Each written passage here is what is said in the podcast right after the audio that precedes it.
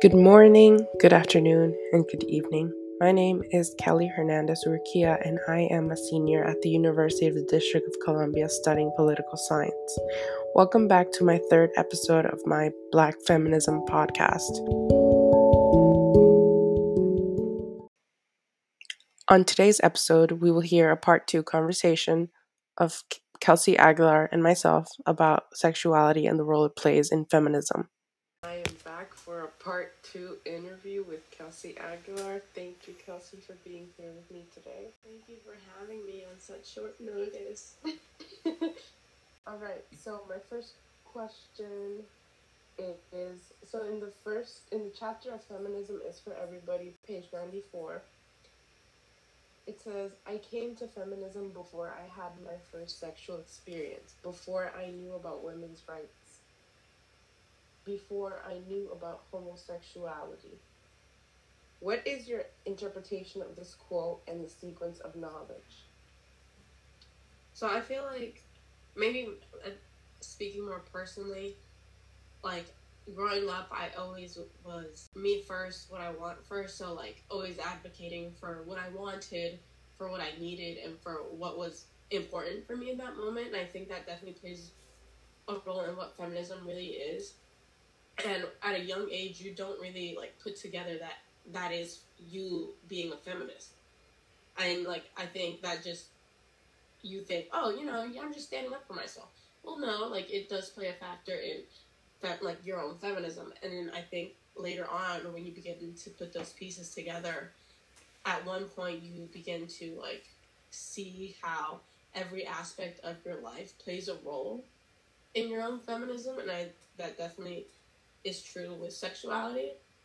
So like maybe not me personally, but others like sexuality and understanding that and accepting it does come earlier in life.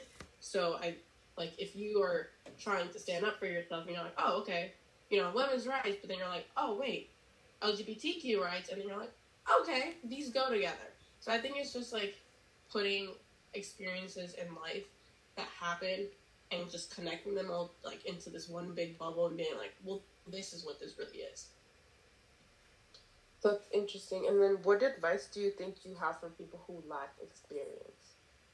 For people experience. who are not purposefully like ignorant, but are ignorant in a way. Like people who just have no clue what's going on, and how oh. people who can't see. I guess people who aren't able to see the connection between LGBTQ rights and fem- feminine than the feminist movement. I'm sorry. Well, I think without being rude, um, but my first thing would be like, you know, let's just keep our mouth shut. And then the second would be, if we have a question, ask it. Like I know that I'm more than happy to ask answer a question regardless of who it is, especially if I can see that you are wanting to learn and it's not coming from an ignorant place.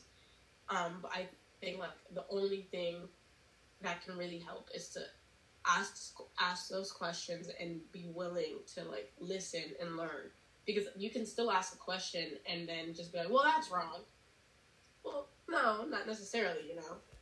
And so it's just i think that would be like the number one thing. Supported supported respected. When in terms of sexuality or in general? In terms of sexuality. Well i feel well, that's that's a great question actually. Um I feel like it could bo- go both ways. So I think yes, in the sense that like in movies and stuff, you always see like that gay best friend, right? Mm. Or like in my um like my community, um, I'm Mexican, so I always see like we do always have like that one gay best friend, but they're the only one that is accepted. And I've literally never encountered, openly encountered like someone who was openly lesbian in my Mexican community. I've never have I ever. So I think so, yes. But then at the same time, I think that they're also like heavily criticized. Whereas like a lesbian couple is um, sexualized and they're kind of used for like they're romanticized and so and so. But like a gay couple, they're more of like, oh well, this is just wrong. Does that make sense? Yes, it makes total sense. I, I think that a lot of it has to do with the conservatism surrounding not just Mexican culture, but like Latinx culture in general. There's a lot of stigmatized topics, and that just happens to be one of them. But I really appreciate you for taking the time out of your day to have this discussion with me. Thank you for having me. I hope you enjoyed my episode on today's topic. I wanted to add on to or answer kind of my own version of the last question that I asked, which was Do you believe that women, that men, I'm sorry, are more respected than women?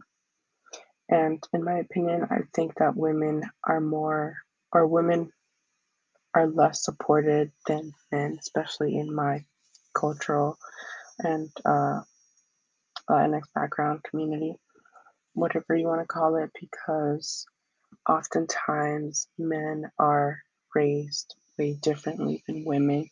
And I thought that, well, I wanted Kelsey to talk about that aspect, but I also wanted to express my own opinion and thoughts on the matter because I definitely see some gender norms that are very different.